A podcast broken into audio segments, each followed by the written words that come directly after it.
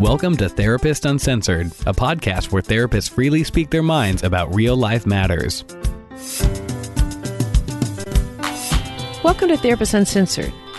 Throughout our podcasts, we have an ongoing mission to bring fresh ideas and innovative perspectives on the relational sciences and insights on how neurobiology impacts your everyday life. And today, we're going to continue with this theme and apply it specifically to sex and sexuality. I'm Ann Kelly, and I think you're really going to enjoy our guest today. Today, I get the pleasure of interviewing Dr. Alexandra Katehakis. Dr. Katehakis is the founding director of the Center for Healthy Sex in Los Angeles, California. She's also a clinical sexologist and a fairly prolific writer in the subject of sexuality. For example, she's the co author of the award winning Mirror of Intimacy Daily Reflections on Emotional and Erotic Intelligence and she's the author of Sex Addiction as Affect Dysregulation, a neurobiology informed holistic treatment. So, as you can see, she has an extensive knowledge and expertise in neurobiology, affect regulation, and sexuality. And from that base, we engage really in a very sex positive discussions a discussion on many areas that I think you're going to find fascinating and really compelling and very relevant to your everyday life. Uh, for example, if you're a parent, we talk about sexuality as it relates to children and their growing development and ways that you can best promote a positive, healthy sexual development and the risk we run sometimes of doing just the opposite when we have the best intentions. We're going to talk about pornography, both from a really positive perspective affirming perspective, as well as ways in which it can get out of control. We're going to talk about sexual play and vitality, as well as addiction. Uh, we're going to talk about much, much more. Really, she has a wealth of knowledge. I could have talked to her for hours. I think you're going to find this very interesting, and please enjoy. All right, I'm here today with Dr. Alex Katehakis. So glad to have you on the show today, Alex. Uh, thank you. Happy to be here. So, if, you could just start us off, you have probably one of the most interesting specialties, probably that we could find, and I wanted if you would start off just telling us about a little bit about yourself. I started being interested in healthy sexuality and answering the question of what is healthy sexuality probably in the early to mid 90s. And while I was an intern in my master's program, the only internship I could find on sex and sexuality was one where they were treating sex addiction, which I'd never heard of in 1998. Mm-hmm. And I started working with this population, helping people stop their destructive compulsive behaviors, and eventually was curious about, you know, where people go from there. How do they restore their sexuality from something that's shameful and broken and damaged to something that's good and true and beautiful for them. So that was sort of the jumping off point for me in my exploration of asking this question about, you know, what is healthy sex? And that's been an evolutionary process now for 20 years. And I still don't know the answer to the question of what is healthy sex, but I do know a lot about sex and sexuality, it turns out. Well, it's great to have you on to be able to talk about it. And I love the dynamic that you're going to try. Often when we talk about sex and addiction, there's just a lot of history around it being something shameful to even talk about. Even sexuality sometimes yeah. has a tent a shamefulness to it. Yes, and I think that's my experience both with patients and with clinicians sometimes.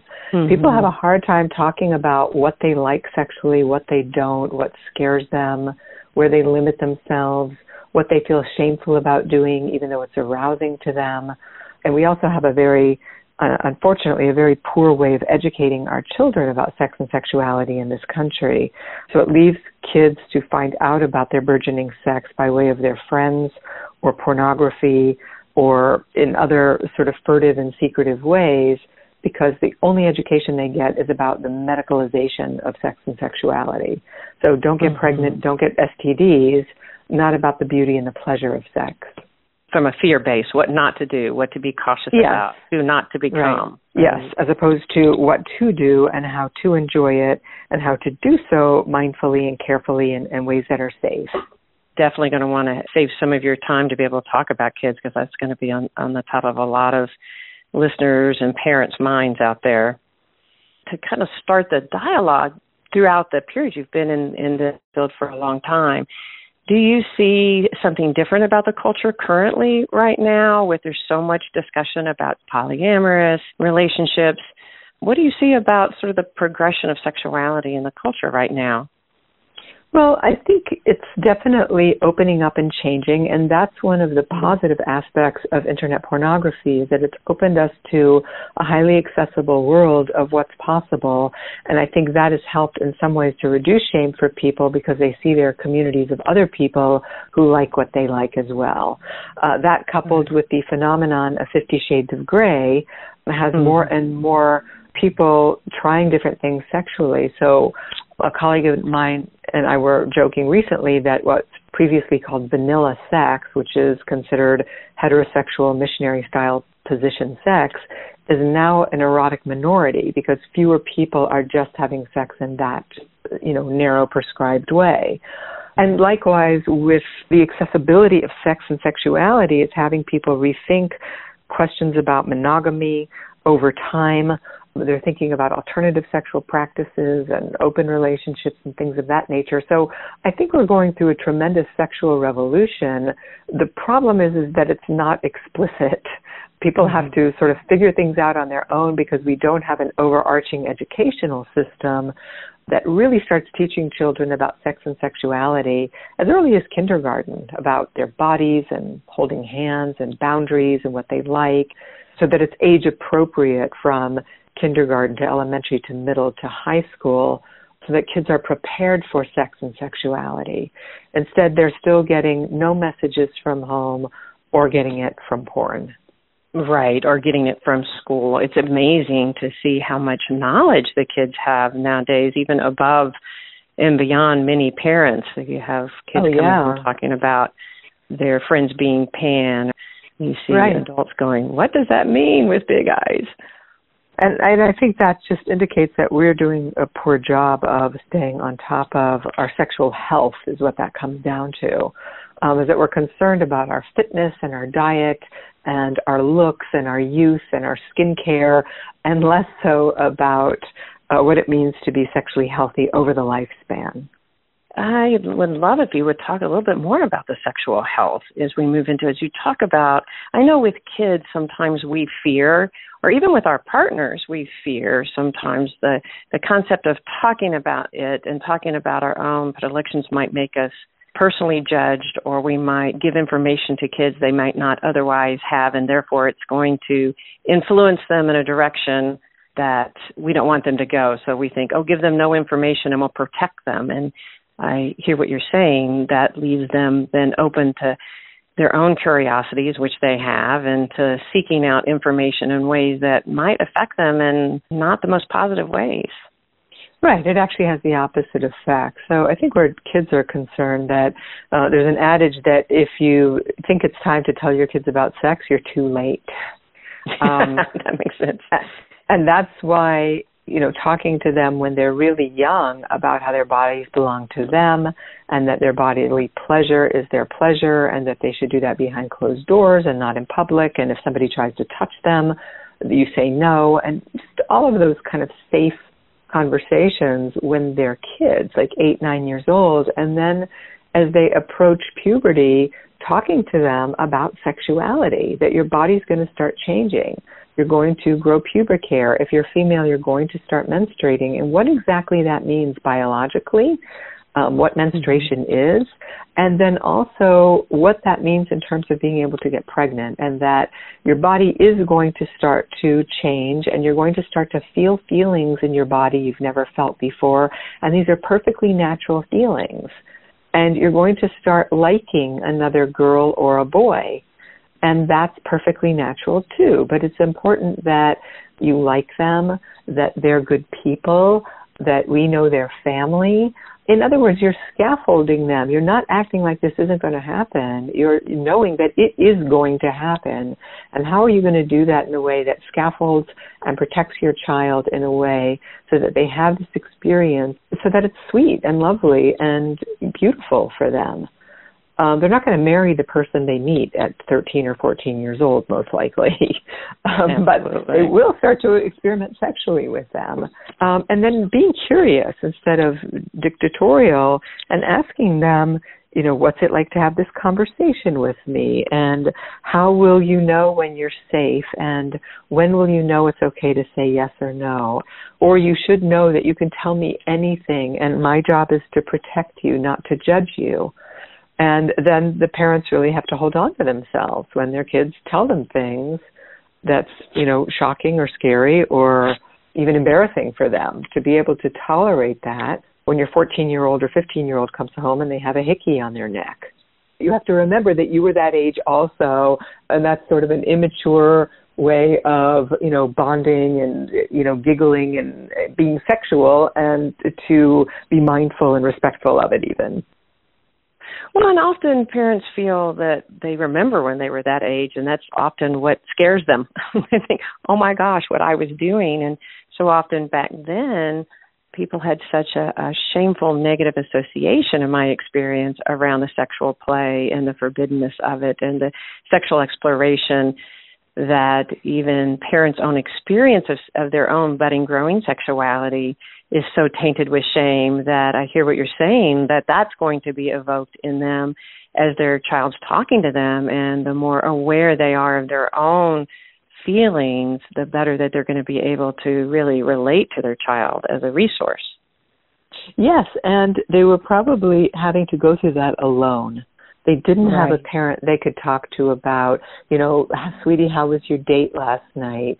You know oh mom well, tell me about it, you know, and maybe that girl or boy will say, well, we kissed for the first time. And for the parent to say, that's wonderful, I'm so happy for you, um, is really letting the child know that you are paying attention and that they're carrying you with them as opposed to they have to hide it because when it starts to become secretive, shaming, or abusive, that's sort of the on ramp for sexual compulsivity. That's when kids' sexuality can go underground get repressed or you know if they're really struggling because of any kind of relational trauma dissociative and then they start using sex as a way to regulate themselves or it's a sole form of regulation.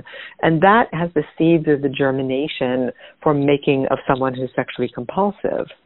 So mm-hmm. we have to be able to be grown-ups and talk to our kids appropriately at the age they're at about their sexuality and know that they're not going to want to talk to you about it. You're not their friend, but at least they know you're paying attention and that you care and that they matter.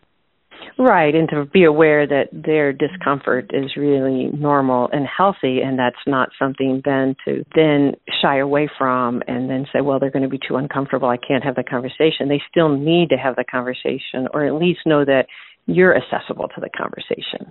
Yes, and we shouldn't be invasive. It's not our business what the sex act was like, whether they liked it or didn't. That gets a little bit too inside of them in a way that they're going to feel invaded by. So mm-hmm. you have to be careful about where the boundaries are. You mentioned that you can sometimes recognize in kids where they may move from a more healthy exploratory approach to maybe into a direction that's more individual, maybe auto-regulating approach. Are there things that you can suggest to parents just to be aware of? You know, isolation is a big thing.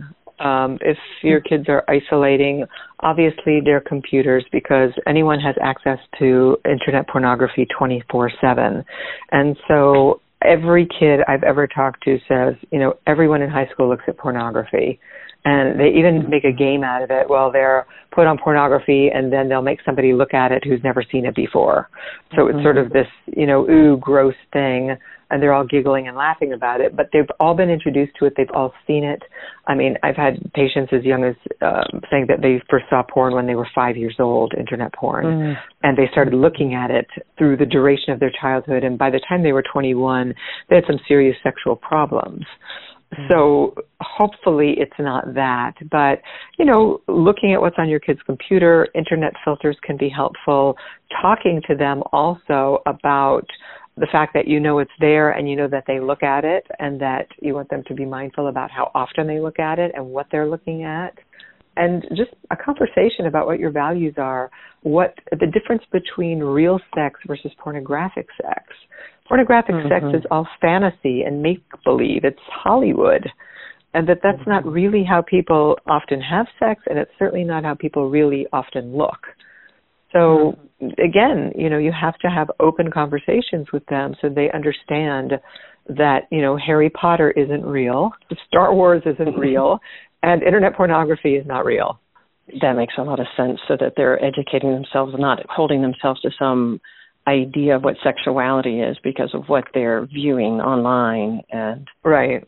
how do you see the effect of porn on adolescents at this day and age? Because certainly that's something that's been increasing and increasing in our population the exposure with iPhones. So kids today are going to probably have a lot more access and frequency with porn than say 10 years ago. And I'm wondering as a parent what would you they're going to have access that's what you're saying and it's going to be really hard not to but probably educating them not only on what they see but the effects on their body so, could you talk a little bit about the effects that porn could have on the body, if not, you know, uh, um, taken into consideration?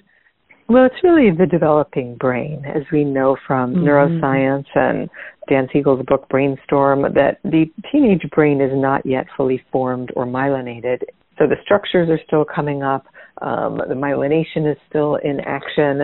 And so these are very immature brains that can get the neuronal networks can get tenaciously wired together around anything. And pornography, because it's so novel, is a form of dopamine based learning. It's, it's a biological situation there. So I think it's fairly inarguable that if someone's looking at anything over and over and over again, they're rehearsing that thing over and over again, and those networks are going to tenaciously wire. So that person or that kid is going to have those images in their head for a long, long time. So mm-hmm. it's detrimental the way anything excessive is detrimental. You know, it's not the pornography, it's the abuse of it. It's not the alcohol, it's the abuse of it. Same with, you know, marijuana or driving recklessly when you're 16, 17 years old all of it mm. accessible to these immature systems that are still forming and coming together. Now, I think you could explain that to a teenager and they'd say, yeah, that's really cool and interesting, but it won't stop them from drinking or looking at porn or doing any number of other things. And that's mm. why I think you have to stay in dialogue with your teenagers and talk to them about what's reasonable. Because if you lock everything down, they'll go do it anyway. They'll find a, a, more dangerous way to do it. If you're too permissive and liberal, then they don't have any parenting going on. So you've got to find a moderate way of being in relationship with them and talking about things. You know, for mm-hmm. example, if a kid's going to a party and you know there's going to be alcohol there, a parent might say to their kid, you know, I know that you're likely going to drink but if you drive drunk, you will never have that car again while you live under my roof. You either take an mm-hmm. Uber with a friend, you don't get into an Uber by yourself, or you call me and I'll come get you. right? Right. Whatever. But you whatever give them an avenue. Yes, mm-hmm. and to mm-hmm. say, you know, I don't want to see you sloppy drunk, but if you are, mm-hmm. you can't, you absolutely cannot drink and drive. Mhm. Mhm. As parents, we're sort of like traffic cops today. You have to think of every possible scenario and then have a reasonable conversation and a solution to how you're going to handle this as a family. Right. Not this kid on on its own. Well, and including, as you're saying, talking about you're, you're going to see pornography and being able to talk about it in a way that's unshaming, because that seems to be the constant message. You want to be able to open a dialogue, even about porn that isn't shaming, that's accepting, right. but yet still limiting, and still still in a way that is helping them educate themselves that will in the back of their mind they may use porn but also aware that if they use it for extended period of time that it could actually impact the way that they're able to have sexual relationships with their boyfriend right. or girlfriend in the future Right, and mm-hmm. especially for boys more than anything. And also, I think what precedes this is the conversation about sex and sexuality that almost no adults will tell you they got from their parents. They will I ask people all the time when I'm teaching, what were the messages you got about sex and sexuality from your family? And it's almost always nothing. It wasn't hmm. talked about And so mm-hmm. that conversation has to happen, I think, when, you know, kids are 11, 12 years old. Let's talk about your body, your boundaries, what's going to happen, what it means to be sexual, how your body works, so that then the internet porn conversation comes after that. Mm-hmm. So it's not just about porn. Well, you know, when we think about the use of porn, not just only in adolescence, we think about the growing brain growing into adulthood and the easy access to porn and how that affects the individual as well as relationships. I definitely see the impact of porn on relationships and how people approach it.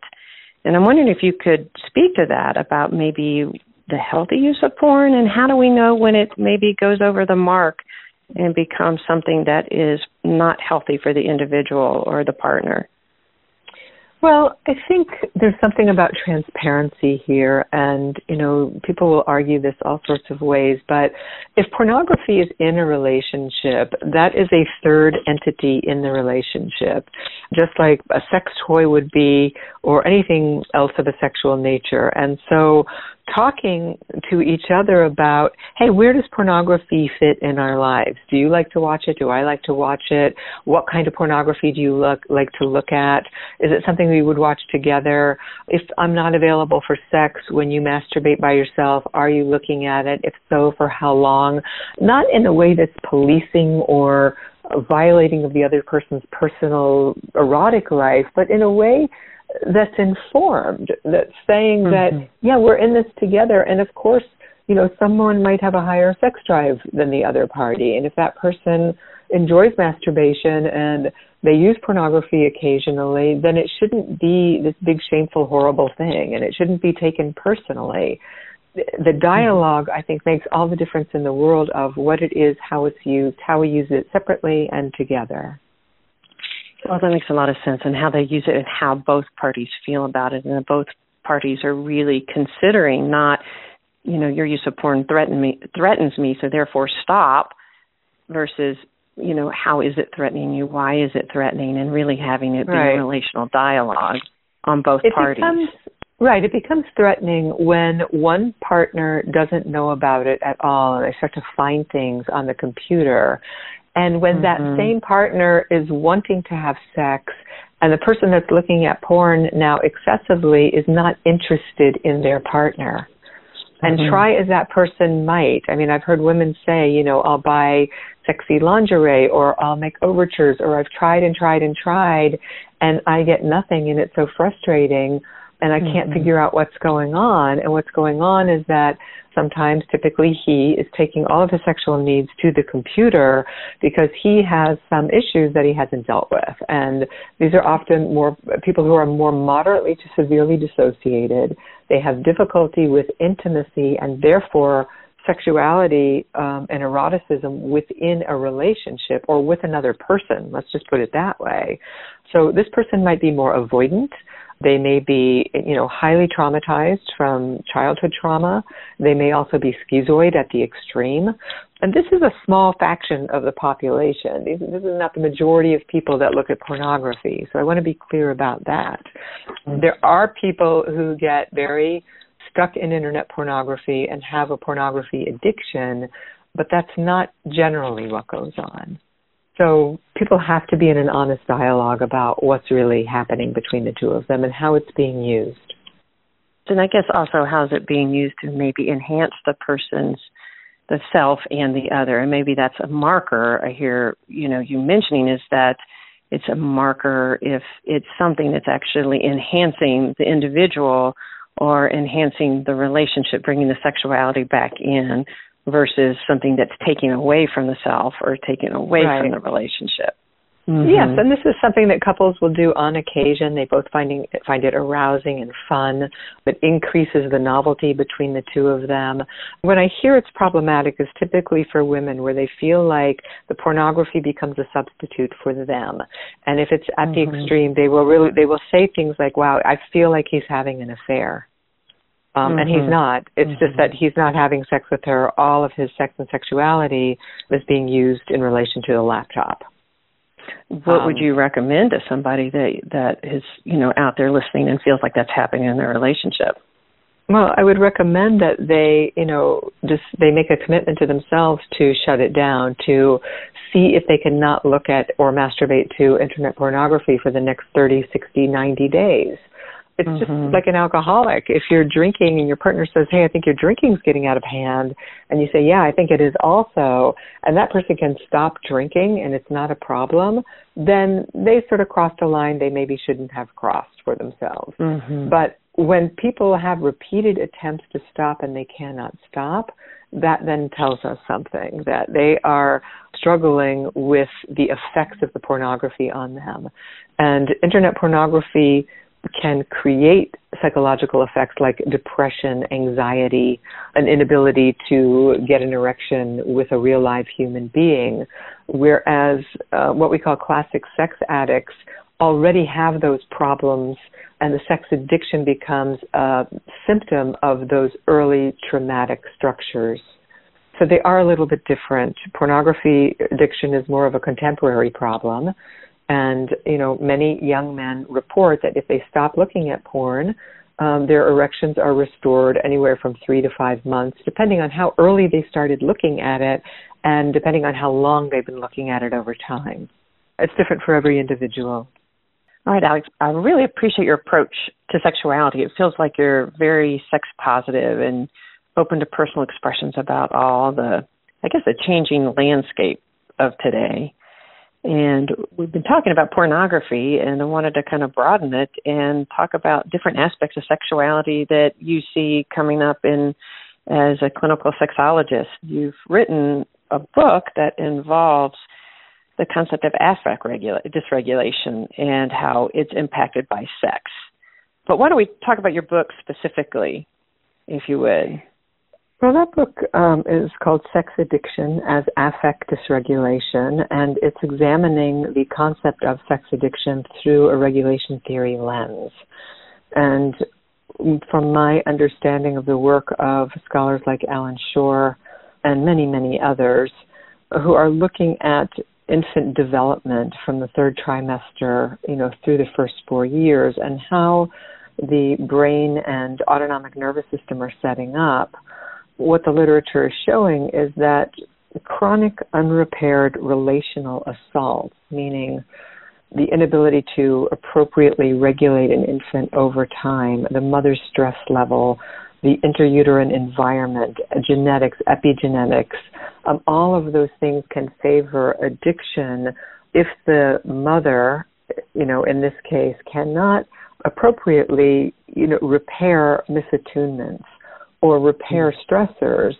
What that does, just from a biological perspective, is that it sets up the human organism in a way that's less than optimal. And of course, when that's really egregious to the extreme, when you have, let's say, a borderline structure being formed, many of those functions don't repair. People have to learn different ways of managing their affect. But that aside, if you've got chronic unrepaired assaults to the system and a system that grows and changes in a distorted way, that child, you know, teenager, young adult will look for other ways to regulate themselves if they're not getting it from the human beings in their lives. And this is how I think addiction can come to pass, whether it's drugs or alcohol or sex or gambling or anything else. Uh, whenever something is being used to regulate ourselves other than our own capacities, we're typically in trouble. When we talk about addiction on all sorts of realms and understand it as a way that we kind of manage our own emotions. So to enter in the idea of the, the sexual addiction and regulating yourself through sex makes a lot of sense there's also you know, some controversy about calling as an addiction when you're related to sex that some people might worry that it uh, pathologizes, etc. Can you speak a little bit to that? Think the argument's mostly coming from the field of sexology who suggest that the word addiction is inherently pathologizing and that it closes the conversation down rather than opening it. And I believe any model can be pathologizing if the therapist using it is pathologizing. So many people find great relief in the thinking about the problem as being quote addictive in that these are adaptive patterns in the brain. I mean, we are highly adaptive creatures, and the brain is extremely automatic. I mean, easily, I would venture to say that three quarters of what we do is automatic on any given day, any given moment. And so when you habituate anything, we adapt to it. And these habituations are often born of, as I said, relational trauma or later trauma. So calling it an addiction really speaks to these adaptive patterns in the brain and in the nervous system. And addiction itself really just means a strong predilection for something. So if we're strongly drawn to something, I mean, people say they're addicted to chocolate ice cream or to their iPhones. That's not a misuse of the word. So some people consider it euphemistic, but many people who have the problem, it actually quite defines for them their inability to stop doing the behavior and that it causes them great distress and duress. So we can say they're adaptive strategies, we can call it problematic or compulsive, or we can call it quote addictive. Whatever works for the client is what I think is most important, not splitting hairs over nomenclature. What you're saying is it's the experience of the person's inability to stop it and inability to change the habituated pattern and to a point of great distress to themselves or maybe not to themselves maybe to those around them that might recognize it if they don't. Is that what you're saying? Yeah Yes, and it's usually both. And the truth is, when you habituate something for so long, you know, 15, 20 years, you know, many people mm-hmm. report not having a capacity for intimacy, not knowing how to be in relationship, to be close, and to put the sexual together with that. So there's a real bifurcation between what they want and like sexually and their ability to connect with another human being. And I'm not mm. talking about privileging monogamy as much as I am just the ability to connect with another person. And this mm-hmm. causes people distress and duress. And so they want to find a way out of these problems and there are many models that will help people out of these problems. Some people respond really nicely to a 12 step model, and an addiction model. Other people prefer to call it something different or to work in a more motivational interviewing capacity. But all roads lead home. And mm-hmm. ultimately, what we're changing are these neurobiological structures and their functions over time. And that comes from I think my bias is is that it comes from relational psychotherapy. It comes from the relationship itself, moving somebody from more kind of auto regulating your emotions to really u- utilizing maybe the therapist to really. Could you say a little bit more about that? Yes, I mean it is about being in a therapeutic dyad wherein the therapist is in a co-regulatory process with the client. So both parties are changing as a result of the relationship. And mm-hmm. the learning is not a cognitive learning, it's an affective, implicit, right brain, autonomic learning that's taking place. So the therapist mm-hmm. has to be willing to use themselves in a very deeply intimate way with their client so that they're feeling the other person and that person mm-hmm. feels felt because that is what ignites these circuits that are often uncoupled and not functional in those people who are struggling with any addiction because we're usually looking at moderate to severe dissociation. It's not mm-hmm. just a behavioral problem, which is what many want to reduce it to. It is a neurobiological problem born of relationship. So it can only really be fixed in relationship.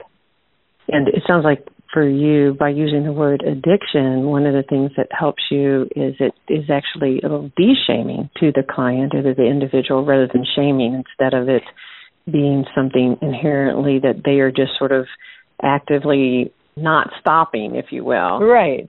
Well, it's that, you know, for some people, it's a relief when they think about addiction because I tell people all the time this is not just your psychology. You're not a bad person.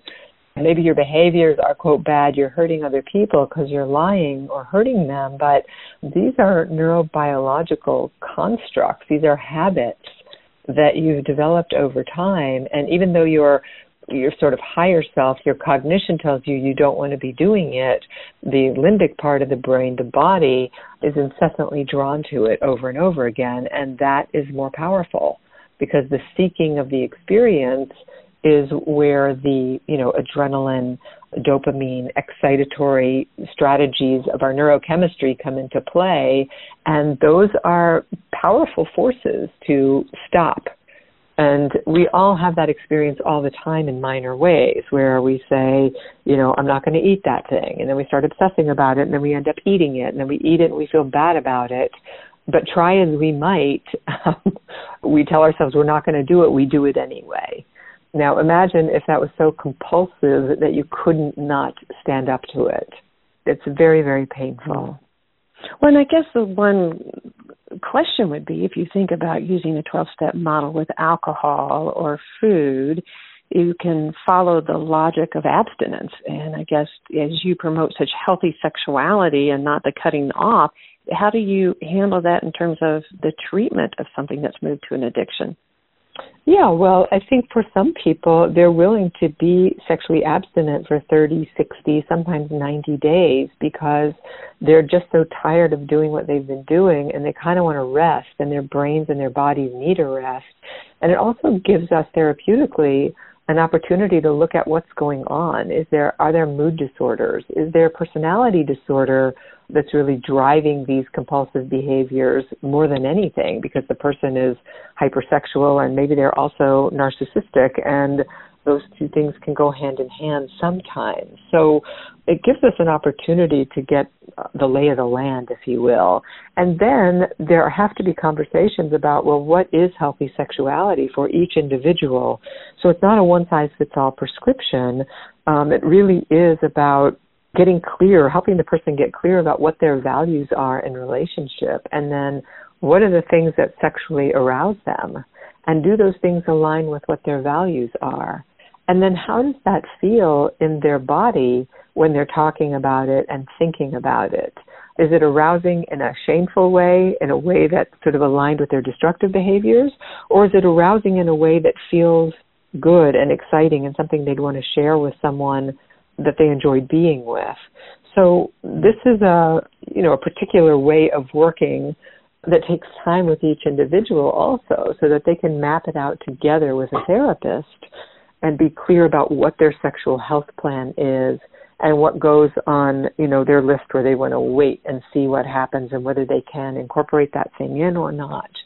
But this mm-hmm. is an mm-hmm. ongoing process. It's not static. Um, it's highly dynamic. It's meant to be examined, we could say once a quarter to see, hey, how's that going for you? Is it working? What isn't working? And then, of course, if you fold a partner in on this process, then you've got a more complex conversation. So, mm-hmm. you know, the answer is that it really takes time, and each individual gets to determine what their healthy sexuality is, hopefully in relation to their therapist a trusted other, perhaps a sponsor if they're in a 12 step program. So they're in consultation about it. You really help the listener and me understand the concept of how to use a 12 step program, eh, which I think would feel so much less threatening than the idea of if you have a sexual compulsion, you're going to need to give up that completely, conform to some more mainstream idea of what sexuality is, quote, supposed to be. And that's not at all what you're saying. No, not at uh, all. I mean, I yeah, I think that just perpetrates, you know, a different kind of problem along the way. I mean, sexuality is sort of our right. It's at the core of our personhood. I think it's an incredible source of pleasure, and there are many, many studies coming out now about longevity, uh, brain health, uh, heart health. I mean, you name it. It's just good for our bodies to have sex because of the neurochemical release. So, how do we do it in ways that are not shaming to us or others and is not destructive to ourselves and other people? Um, unless, of course, you know, the person is choosing to have shame and humiliation dynamics in their sexuality and they're clear about that and because that's part of their, you know, kink lifestyle, then I, I think what we're talking about here is really intentionality. What is your intention? What do you want for your life? And can you have a conversation about it in an adult way where you're clear about what's really true for you? And it, and it also makes a lot of sense with the idea of if something is creating a level of distress for you or someone you're involved in, the idea of pulling back and holding on it for a period of time to yeah. what you mentioned to be able to see what all comes out. What is is this behavior becoming habituated and compulsive because there's this deeper element going on, whether it be trauma or disconnect, and that giving somebody a period of time to really more richly explore what's going on so that they know that what they're responding to sexually is what really is deeply ingrained with what they value and what they want to be experiencing. Yes, and that they're making a choice because oftentimes right. people who become sexually addicted and compulsive do so out of duress, out of trauma, mm-hmm. and it becomes this repetition pattern over and over and over again. And so there's a rigidity to it. It doesn't mm-hmm. allow for sexual exploration and saying, gosh, you know, I don't even know if I like that thing. I've just been eating it my whole life because my grandmother said it was good for me. And wow, there are all these other things that I could be trying. And I want to try all these other things. And maybe after I try them, I still go back to grandma's recipe because ultimately that's what I like. But um, at, at, at least there is an exploration and an opening up of possibility and some critical thinking around it. Could you also talk a little bit about the idea you mentioned before we got started that at times people uh, one of the advantages of being in a sexual relationship with somebody or the partner is to be able to have the sexuality including releasing not only sexual desire but sometimes emotions and containing themselves and regulating your own emotions or co-regulating your own emotions with somebody else could you talk a little bit about the idea of just regulating your emotions maybe your yeah. anxiety Sure. I mean, many people seek sexual closeness to strengthen their connection rather than sever it with others. And so we can get comfort and pleasure from a partner or somebody we trust when we're reaching out from a stable sense of ourself already. So the idea is that we're enhancing our well-being, we're improving our mood, we're ma- managing our anxiety, we want to be seen or loved or validated. So there's a playful component to sex when it's co-regulatory as opposed to sex addiction where sex is used in a solitary way to chronically regulate this dysregulated self. And oftentimes what happens for those people is that they become more dysregulated because they start doing things that make them feel dirty or bad or ashamed or against their value system and not because they're not open to the thing, but because they really just don't want to be doing it. So mm-hmm. when people who aren't addicts are upset or hurt or angry, relating sexually can become challenging for them because what they need to restore is their co-regulated sense of self with their partner. So we have to find each other, we have to repair the disconnect, um, and that's what allows us to become more sexually connected and to use our partners in a way that is, you know, co-regulatory when it comes to sex.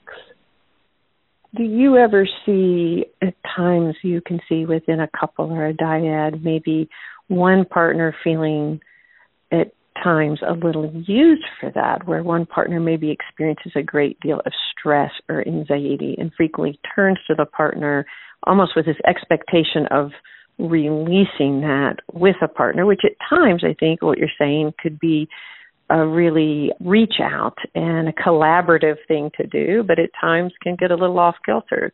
What are your well, thoughts about that? I think when it's off kilter, the person who is using it in a way that makes it unbalanced probably needs to look at that. But I think we all have sex for all sorts of reasons all the time. And if our partner is feeling needy or sad or hurt or needs soothing in some ways and we choose to be sexual with them because it's for the good of the whole. It's part of keeping the relationship stable and it's loving also. There's nothing wrong with that whatsoever. But mm-hmm. if, however, then, you know, you're feeling needy or you need to be comforted and your partner doesn't reciprocate, then that might be a problem also, even though there shouldn't be a one to one correlation with these things at all. So mm-hmm. whenever anything gets unbalanced, then that's when you need to have a conversation about it. And this goes back to where we started with teens and sex and kids, that the more we talk about our sex and sexuality, the easier it is for us to get clear about what's what And that changes all the time. And then it liberates us to be free during the sexual act. So we're not thinking or wondering or mind reading or resenting while we're having sex because that's not the time to bring it up. So I would say, you know, the more we talk about it, the more current we are, the more it also helps us get clear about what we like today because what we liked yesterday sexually may not be what our bodies like or need today. No, that that makes wonderful sense. It really does, and it it seems like it just gives so much room to individuals out there in sexual relationships to open up dialogues about not only just sexual desire and sexual proclivities and interests, but also what's mm-hmm. going on as we're having sex inside of us, the positive and the negatives and the things we need from it. Yeah, and to be able to share that with our partner afterwards. Well, Alex, this conversation has been really, really intriguing, and I think our listeners will gain so much from the dialogue. Well, I'm glad. Thank yeah. you so much for having me. Is there anything else about the book? Well, I would say the book is a culmination of my work in the field of sex addiction for the last really 20 years now where I've synthesized the work of Allan Schore and regulation theory uh, with the work of Patrick Carnes, who put sex addiction on the map. And I think what the book does is really examine where the field of addiction has gone, how it shifted and changed, and how affective neuroscience has really informed our understanding of the neurobiological substrates to all psychopathology, not just addiction. And so I hope the reader goes on the journey that I intended to take them on, where they see, you know, how these things get set up in infancy, what happens later in childhood, how culture impacts our sex and sexuality, and then what a dyadic relational treatment looks like when you're using affect regulation theory. Wow, that's amazing. I really appreciate the time you took to to write that book, and I think our listeners, as well as many other people, are going to gain so much insight from it. Well, thank you. I appreciate your appreciation of it because it did take a lot. I can imagine it did. it is so it is so comprehensive. I think that's one reason I got excited about the book because uh, ther- therapists and sisters were so focused on trying to bring the science, neurosciences, and attachment and emotions and how they all relate to one another throughout the life cycle. And your book really, really did an amazing job of that. Great, thank you. I want to thank Alex for joining us on the show today. I got a wealth of knowledge, and I hope you did too. For those of you that want more information or to contact Alice Katehakis, you could find her at centerforhealthysex.com. There, you will find information about her treatment center as well as just a wealth of information of the things we talked about today with regard to sex addiction, sex therapy, etc. In fact, you can even take online tests to assess your own sex addiction or an internet sex addiction or love addiction. Uh, she also has an ability to subscribe to daily meditations to sort of cool that right brain, as we talked about it on the show. All right. And I would uh, also love it if you guys would go and subscribe at your favorite podcast player. And if you do, it would be great if you could rate and review. You could also find us at therapistuncensored.com, and there you can join our email list. All right. Appreciate you listening, and I'll see you around the bend. Therapist Uncensored is Ann Kelly, Patty Olwell, and Sue Marriott. This podcast is edited by Jack Anderson.